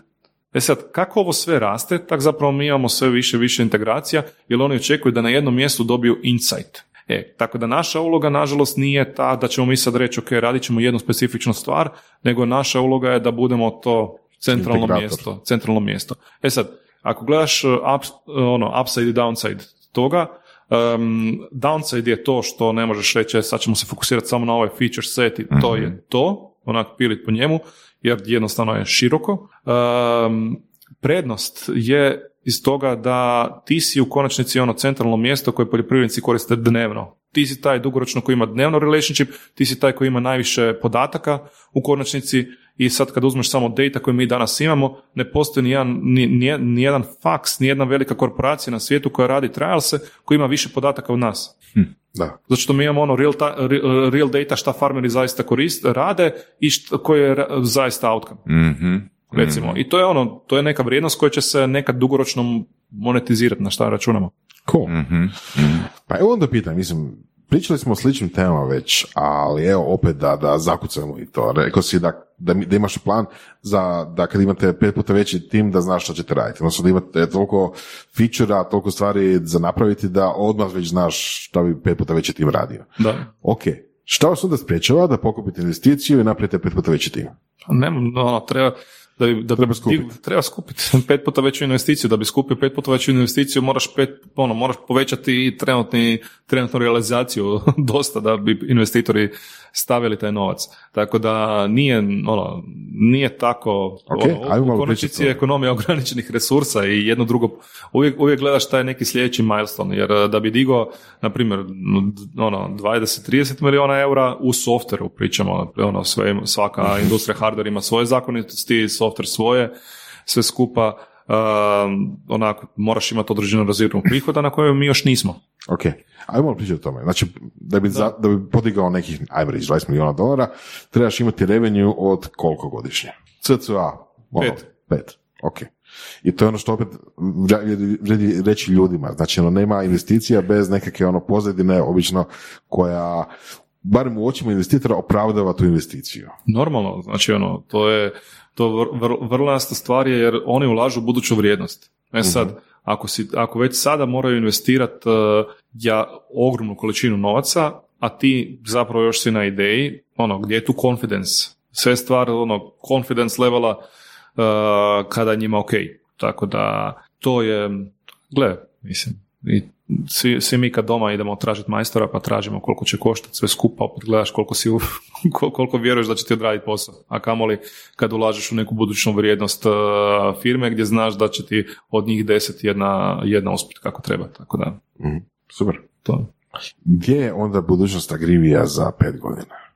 Ovako, a, mi sve, zbilja se fokusiramo onako na segmente a, da podržimo da podržimo, e sad teško mi je uopće na hrvatskom ono, izreći ono, mi ono, gledamo podržati proizvođače i prehrambenu industriju u proizvodnji zdrave, a, sigurne i nutritivno bogate hrane. E sad, kad gledaš sve ide, sve više ide prema ono plant-based, protein rich uh, diet, sve skupa. I onda imaš, uh, ono, imaš kompanije koje sad uh, izbacuju takve proizvode. I oni da bi dobili tako, trebaju sad ono, pšenicu sa specifičnim postotkom proteina. I ti sad možeš, naruč, možeš ugovoriti tisuću poljoprivrednika od kojih ćeš otkupiti, ali ćeš dobiti sve samo ne to, ako nisi radio baš ono vertikalnu integraciju lanca vrijednosti, gdje ćeš im ti dati know-how kompletno, kako će oni to proizvest, sve skupa, jel si ti odradio neki research, kako će to, ka- kako će to uspjevat, gdje ćeš ti osigurati traceability u konačnici radi food safety, a sve skupa.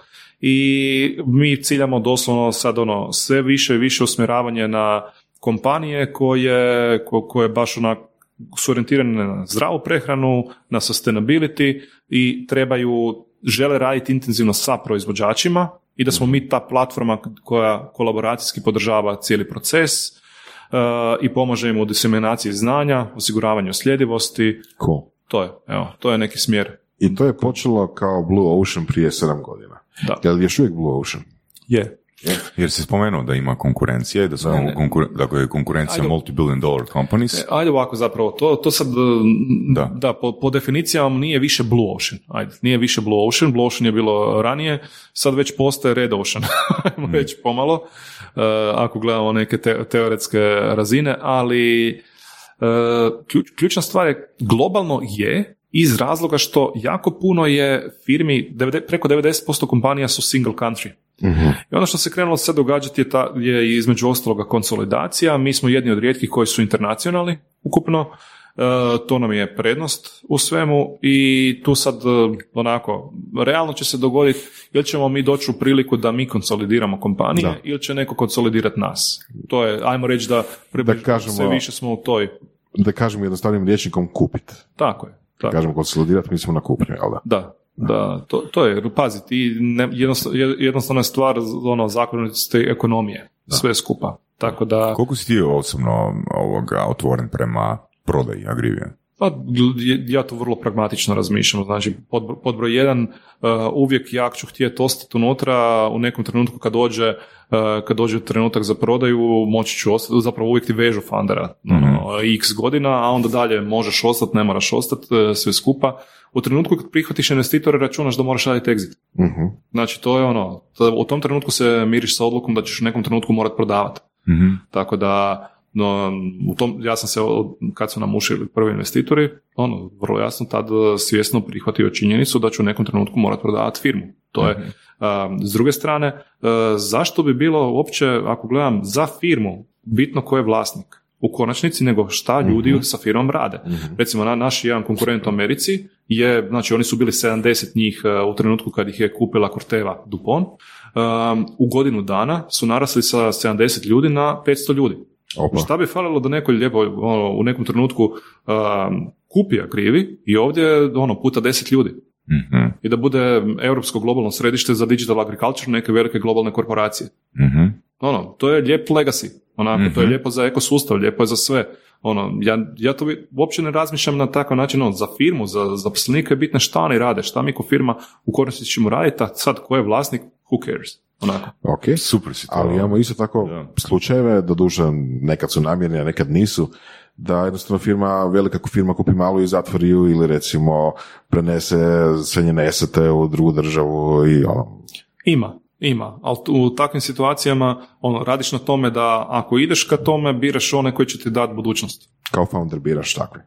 Pa, Da. Ciljaš to. Da. Ciljaš to. Tako Ili, da- ili, ili, ili cilješ umiroviti se sa x godina i E, gle, znači, uvijek, e, uvijek ti možeš e, uticat znači, na to ko će biti e, u konačnici, koji će biti smjer nekog, prema kom ćeš ići za exit. Mhm. Znači, možeš uticat. Na, tržište će odlučiti. Znaš, ako, ako ne budemo dobri, onda neće, ono, neće biti exita. Da se Da, razumijemo. ako budemo dobri, onda će biti opcija. Evo, tako da. cool. Baš ovoga, ono, baš te guš slušat, ono, kao ferovac. A, kao ferovca, e, ne, ne samo da te kao ferovca ovoga lijepo slušat, nego ono, zanima me kao ferovca koliko si morao investirati svog vremena i u koje sve materijale, knjige, da, da dobiješ tu širinu.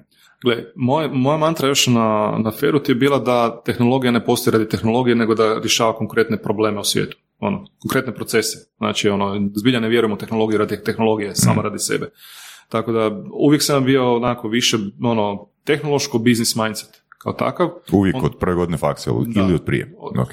O, dolazim iz poduzetničke obitelji, tako da onako imam ono, doticaja, doticaja sa ono, s biznisom od ranije. E, ja sam si samostalno investirao onda u MBA nakon, e, nakon fera, pa sam pokrenuo MBA Croatia udrugu, e, isto tako sam shvatio da, mi, da je networking najbitnija stvar u poslu, E, generalno preko, zapravo preko, preko kontakata iz udruge sam ja našao prve investitore tada, zapravo preko tog, tog networka koji sam gradio i ne znam, ono, re- redovno si investiram i u neke, i u edukacije, ono, baš, baš kontinuirano, kontinuirano, jer e, osobno se volim razvijati, učiti svaki dan, sami posao mi to omogućava, jer bilja svaki dan ono, iskusimo nešto, neke nove izazove na koje nikad nisi razmišljao. Jel češće učiš iz knjiga ili iz života? Eh, konkretnih čistih knjiga manje, danas jer nemam vremena toliko da se mogu fokusirati e, s obzirom na količinu stvari koje dnevno imam, baš jako teško mogu uzeti sad, e sad ću ja par sati čitat, nažalost više ne čitam toliko intenzivno, e, konkretnu literaturu, ali jako puno onako, baš članaka, jako puno članaka, e, čitam, slušam, ono, to stignem radit, znači slu- slušam, to mi je ok, i pa, platim si konkretne, konkretne ajmo reći, edukacije. Evo, meni je jedna od boljih investicija bila na ovom HBX-u od Harvarda Online School, Disruptive Strategy ono, seminar, to bi preporučio svakome onako kog, kog zanima konkretno ono, skaliranje uh, biznisa, innovation management, ono, meni je to bilo jedna od boljih edukacija, to ne boljih, ono, kvalitetnije edukacije i od MBA i od, i od uh, faksa. Tako da, Koliko je trajanje edukacije te? tri mjeseca online. Tri mjeseca Što najbolje kompletno online je. Onako, ali zanimljiv pristup sve skupa, tako da to mi je bilo baš onako. On demand sadržaj? E, imaju imaju ove, grupe. Ok, Grupe. Kada? ok. Super. A, rekao si da si do prvih investitora došao preko udruge koju si sam pokrenuo. Da. koliko- Sa- ja sam bio inicijator, ali sa ekipom. Nisam Da, sam. ok. Sa ekipom. A, da, naravno. A ovoga, reci, reci nam, Matija, um, koliko treba biti strpljiv u networkingu? Pa network, mislim, strpljiv. Mislim, recimo, kad gledamo uh, ovoga Ognjena, na, Da. znači Ognjen je deset godina svugdje. Pa da. Ali mislim, to je relationship. Uh, s ljudima si daleko doći i daleko od srca.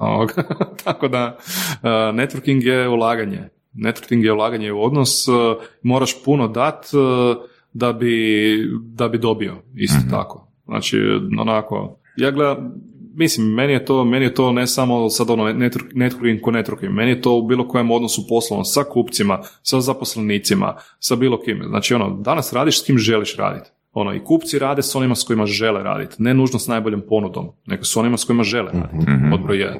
Tako da, i to je, to je stvar networkinga. Znači, ono, meni, meni uvijek, meni se jako puno ljudi javi, isto putem, baš putem LinkedIna, ono, koji pokreću nešto vezano uz eh, hranu, agro, ja, ja sam uglavnom dostupan. Uglavnom nađem pola sata, sat vremena, ne odmah, ali ono, kroz mjesec dana, će, dva mjeseca ćemo se uhvatiti, znaš, ono, kratki savjet, upoznat se, ono, tog puno radim. Ne znam, po, fakse, po faksevima i svemu od eh, prošle godine mislim da, smo, da sam ono, deset eh, recimo nekih predavanja čisto ono, na faksevima studentima i takve stvari Mhm. odradio gdje je ono, to čisto ulaganje i u ekosustav, znači ono returning back, nećemo mi, ne tražimo trenutno e, studente kao zaposlenike danas e, uopće, ali smatram da su takve stvari bitne. Ovo što Ognjen radi generalno e, sa svim aktivnostima, to je, ono, to je čisti role model za puno nas. Mhm. Evo, baš role model. Koliko treba biti strpljiv oko ne- networkinga?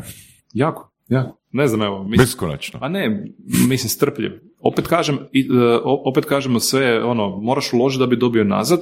Ono što ne, ra- ne radiš je, e, znači ono, ako ti cijelo vrijeme u pojedinačnom odnosu samo daješ, a nikad ništa ne dobiješ, nije stvar ono mjerenja, nije stvar nečega, nego je stvar samo skužiti skužit i okružiti se ljudima e, i od kojih ti možeš učiti. Između ostaloga, makar to bilo na totalno ne- nekim desetim stranama, ali gdje možeš e, dobiti neku konkretnu vrijednost iz odnosa. Da nije ono, postoji puno ljudi koji vole samo crpiti energiju, tako da, Mhm. evo, to, treba, to treba prepoznati. I šta je sa online networkingom? Uh, nije isti kao živo, definitivno meni osobno. Znači, opet, ono, it's about people, um, tako da, um, evo, i ovo, ne, ne bi rekao da bi i ovaj naš razgovor bio isti da se samo vidimo preko kamere, u odnosu, evo, sad sjedimo jedni pored drugih, tako da uvijek je drugačije, uh, dru, druga- ono, stvar je ono, u prenošenju energije, neverbalna komunikacija je 90% komunikacije, tako da um, ljepše, ljepše uživo, uh, opet ponavljam, radiš s kim želiš raditi, Mhm, mhm. s kim, u kog vjeruješ, stjecanje, stjecanje povjerenja je među najbitnijim stvarima i to ćeš uživo puno bolje prenijeti nego Znači ne samo u poslovnim partnerima, nego i kod zaposlenika. Pričali smo isto tako prije snimanja o online radu kao konceptu i zapošljavanju međunarodnih zaposlenika, jeli? Pa tu si imao dosta dobru anegdotu. Imam sam anegdotu, lijepu anegdotu ovoga, gdje, ok, ne, neću je konkretno ispričati, ali gdje smo zbilja imali onako, otprilike, znaš, ono, vidiš, os, vidiš osobu, zaposliš kompletno sad u korona periodu Preko kamere. tržištu, preko kamere, i onda se ispostavi kad osoba dođe raditi da to, to postoje neke, neke činjenice uh, gdje o- koje je osoba trebala disklozati, ali ni ne možeš vidjeti, primijetiti, uh, koje realno onemogućavaju da odradi posao za koji je zaposlen. Ti zaposliš osobu i ono, pričaš cijelo vrijeme o tome šta planiramo sljedećih godinu dana raditi i onda osoba zapravo može tu provesti dva mjeseca i to je to. Tako da, a to ti ne diskloza, što bi vidio da je uživo i tako. Čisto da, da u kontekstu toga e, da to, to biste prepoznali da se radilo o offline a niste Da. mogli prepoznati. Da. Evo, fakat me se zanima priča, nisam čuo taj dio. Pa ne, ne, ne mogu je baš ovako disklozati. ja, Sve ok, sve ok. Ali poanta je da nije samo pitanje rapoa, nije samo Mm. pitanje da li ćemo se slagati preko kamere, nego pitanje je da li ćemo saznati još neke informacije o potencijalnim partnerima, To je. zaposlenicima. To je, to je ključno. Tako da. Tako da, šta misliš o tendenciji work from home, hoće nastaviti se, neće? Mislim da, će, da ćemo nastaviti u hibridu u svakom slučaju. A, mi, onako, mi smo među prvima krenuli u principu a, radi, radi sigurnosti ljudi i radi sigurnosti posla. Isto tako, on, e, sve skupa sa remotom kad je krenula korona, ali vidimo da imamo utjecaj jednostavno na kulturu firme, pogotovo na onboarding novih ljudi, koji ljudi nam dođu sami kažu, gle, ono, Matija, di su ljudi, pa mi se nismo upoznali s ljudima, ne znam, ono, ko, ko su ti koji rade još s nama, znaš, ljudi se ne upoznaju. I skužiš da zapravo onaj, uh, ona anegdo, uh, anegdota i efekt m, ono, kofi mašina, znači koliko ti informacija podijeliš dok kuhaš kavu, to, to je neprocjenjivo. Znači, to je neprocjenjivo. Uh, puno više ljudi rade samo s onim s kojim trebaju odraditi posao, a s drugima se onda više ne čuju. Gubiš, gubiš tu kulturu i sve skupa. Tako da, Znači- ćemo neki hibrid, sigurno. Taj element coffee mašina, odnosno, mislim da Amerikanci imaju onaj water cooler element, jel, water Mm, Da. cooler Da. uh, gossip, jel? Da li po ti misliš da je taj krucijalni dio iz, iz- izgradnje kulture firme? Da li je to ono što drži ljude skupa? Gle, e, opet često radiš s ljudima i tebi, nama je jako bitno, nama je jako bitno zbilja da imamo uh, ekipu koja je spremna dati effort više. Znači, nismo ono, firma smo koji izgradnji, koji pokušava nešto napraviti globalno, da bi bili konkurentni, moramo se svi baciti na glavu. Nama je ono, everybody counts. Uh, teško ti možeš motivirati na takav način ono uh, kompletno nego kad ste vi zajedno i kad živite proživljavate stvari. Uh, količina, um, ono, baš smo doslovno testirali, evo, vratili smo dio ekipe malo u nekim timovima u ured, uh, znači količina informacija koje oni dobiju, pogotovo novi, sada, ono, i šeranje šta je nekome upalilo, pogotovo u prodaji, u pristupima, sve skupa, uh, kad su oni zajedno u uredu i kad nisu, kad je, kad je svako solo, kad je svako solo, svako solira i ti kao menadžer, line menadžer zapravo radiš sa svakim ono, Da. sync, eventualno neki zajedni, zajednički vikli ili nešto tako, ali nemaš ovog dijeljenja van toga da, znanja. Mhm, Što je jako bitno za brzo titranje šta radi, šta ne radi. mhm, mhm. Evo, to je naše iskustvo. Možda u nekim drugim branšama je drugačije, ali nama Da li ste primjenjivali neke specifične metode, tipa agile i slično? u razvoju Da. Da, naravno. Ovoga, naravno jesmo. Teško je, teško je tu još uvijek pomiriti e, realnu ekonomiju i razvoj. Jako, jo- još uvijek je pitanje, pazi ti kad prodaješ, e, pogotovo ako imaš tender, ti si se aplicirao za određeni scope, da ćeš ga isporučiti po toj cijeni. Ne pričamo mi sad o čovjek danu. Mi pričamo o skopu i toj cijeni, to je waterfall po, po definiciji. Da. Znaš, a sad, da li ćemo se interno izorganizirati pa da to odradimo agilno unutra, e, da probamo to efikasnije odraditi, to je ok, ali to je još nešto što recimo ono često Ali to ekipa nije u pravi agile. Nije pravi agile, Da. nije pravi agile i često zapravo ekipa u developmentu ne može e, pojmiti još taj challenge da realna ekonomija funkcionira na godišnjim budžetima, da firme rade budžete koje im uprava nadzorni odbori odobravaju e, i da nemaju open budget za stvari. Um, tako da, i onda sad, ono, naravno, ako neka firma ide razvijati svoj proizvod, pa tebe outsourca kao čisto, ono, uh, mendeja kojega outsourca vani, a onda je to, onda, tak, onda možeš funkcionirati kao agile, ali ako ti prodaješ proizvod ili neku integraciju na tome ili nešto tako, ne. Nažalost ne, ono, oni su, da, da. Prodaš nešto po cijeni, roku i to je to. kad si kupi auto, kupi se ga kao proizvod. Da. Nećete neki sa tim ono, fine tunati, ne znam, ono, uh, suspenziju, volan, uh, motor.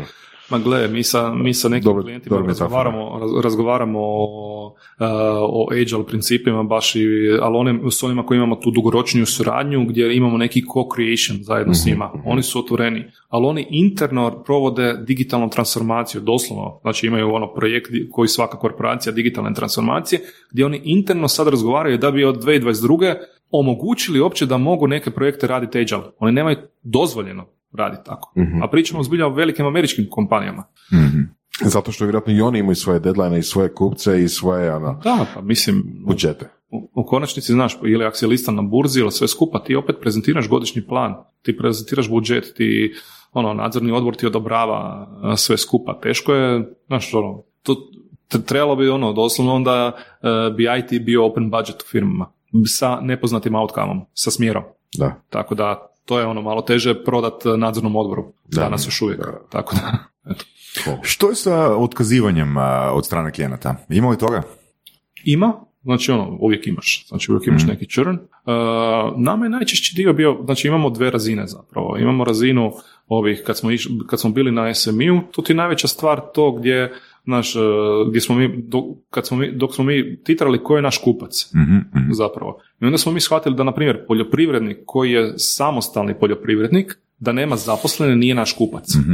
Iz razloga što on kad radi na polju u sezoni uh, 14 sati, 16 sati i dođe doma, nema nema šanse da on sebe natjera da sad nešto unosi, gleda to sve, znaš, on se budi sa zorom i dođe sa mrakom. I dođe premoren. Nem- Nema teoretske šanse da se on natera. Uh, to je ono, jedna stvar. Kad imaš zaposlene, onda ti odlučiš ono, sad radi tako i to je to. Znaš, onako, lakše. Uh, s druge strane, tako da ono, tu smo imali črna baš dosta na početku dok nismo skužili ko nam je kupac. Mhm. Koliko, vam je, koliko, koliko vam je trebalo? Trebalo nam je dve, tri godine. Uzmi, uzmi iz razloga da ti je to, to ti tri sezone, to ti tri pokušaja u poljoprivredi. Jer je sezona jednom godišnje. Znači, ono, jednom godišnje sadiš, jednom godišnje bereš.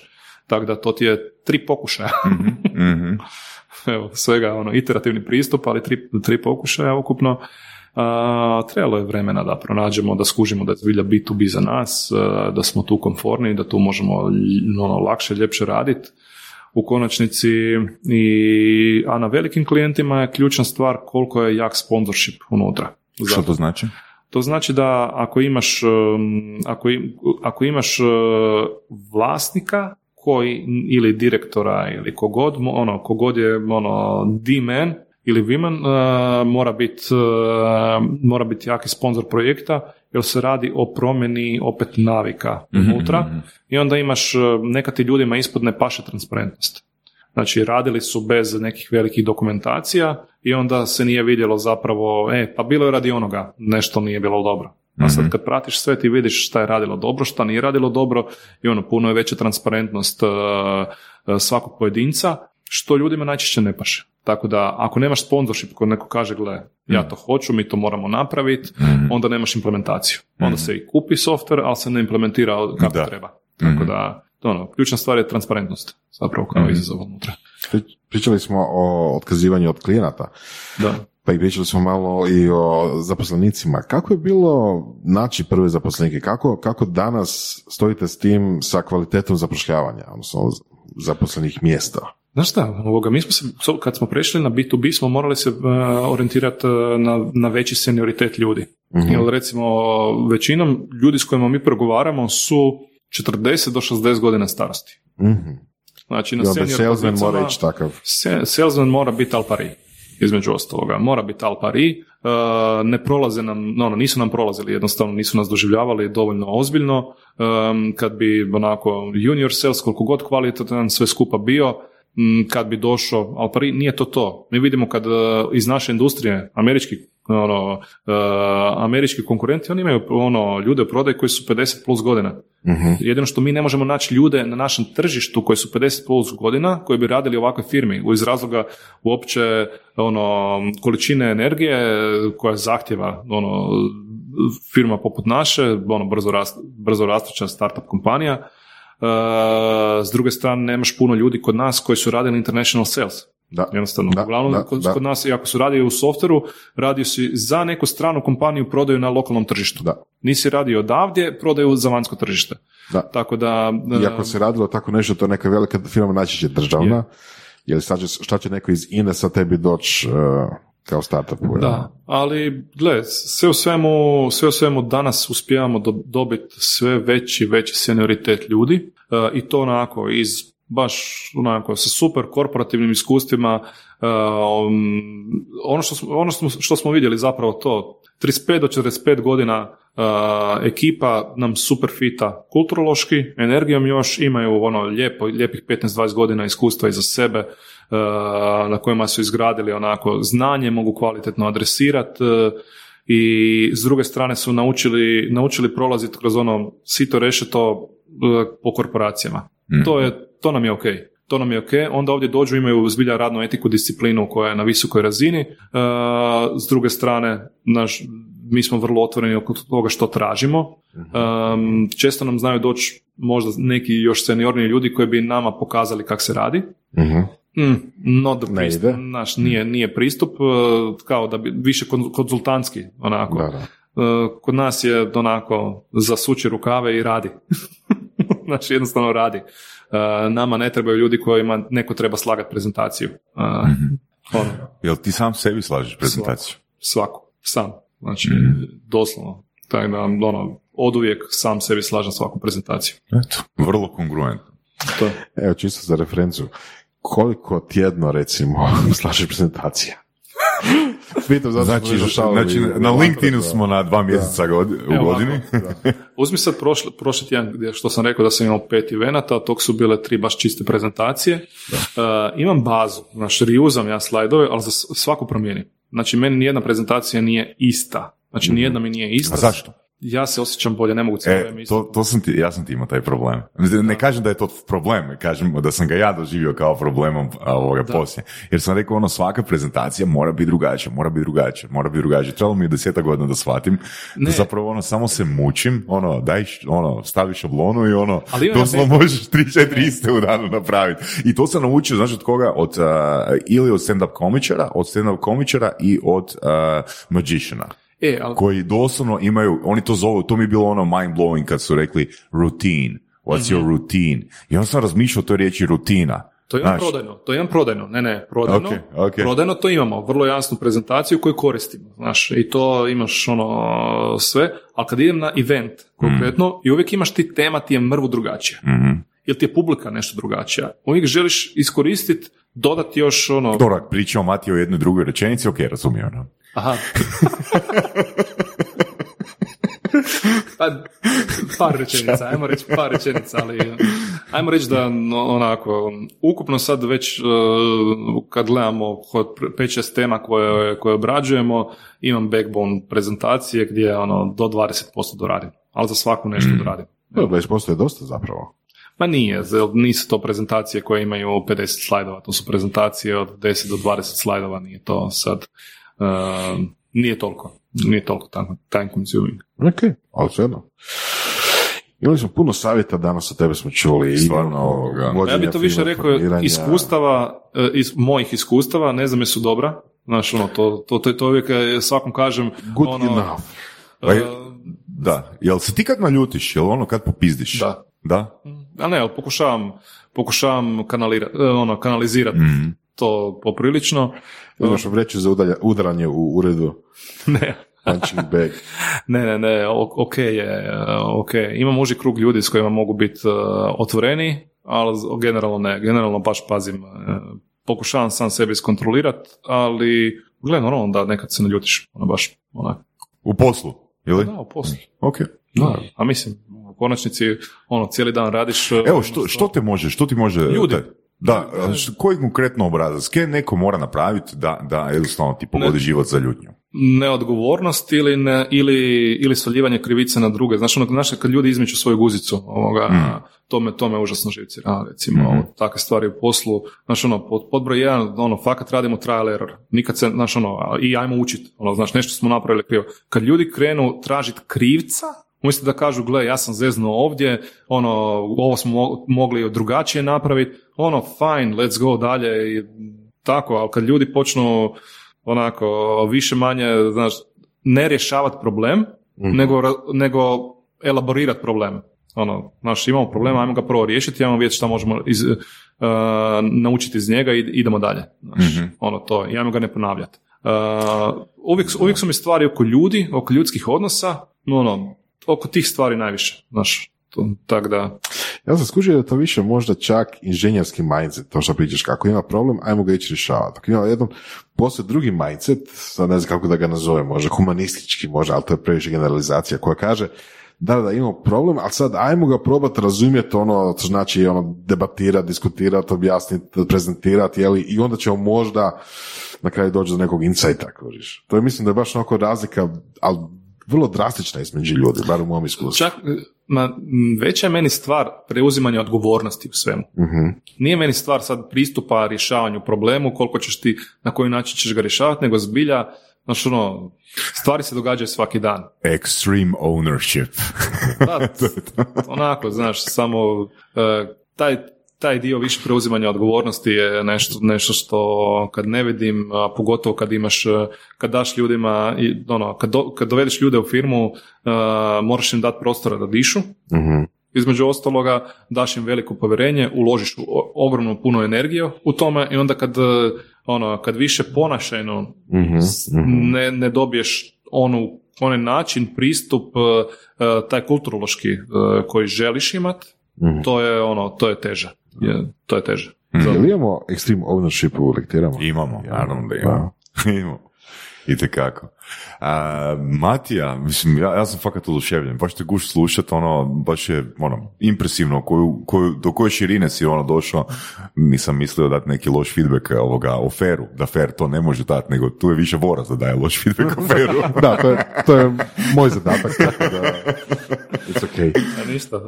Fakat ti hvala na, na ovom gostovanju. Hvala vama na razgovoru, evo isto sam uživao baš. Tako da. Odlično je bilo. Evo, evo, samo, samo sam, je, je, je, jedno kraj. Najgora greška koju si napravio. Najgora greška. Da. Za kraj. Ajde, opet je vezano uz ljude. Znači, nekad moraš znati da kad imaš ono crnu ovcu u timu koju trebaš ranije riješiti. To je ona naj, najokrutnija, ali, ovoga, ali to je najgora greška kad to držiš predugo. Tako da, Da, evo, super, Super. odlično. Thank you very much. Hvala. Slušali ste podcast Surove strasti, broj 1 audio podcast u regiji. Ako vam se sviđa, lajkajte. Ako se slažete sa gostom, komentirajte ili ako se ne slažete, pogledajte našu ponudu obrazovnog sadržaja na academy.surovestrasti.com. Komentirajte, lajkajte i nadal sve šerajte tako da i drugi ljudi mogu saznati za surove strasti. Čujemo se i do slušanja.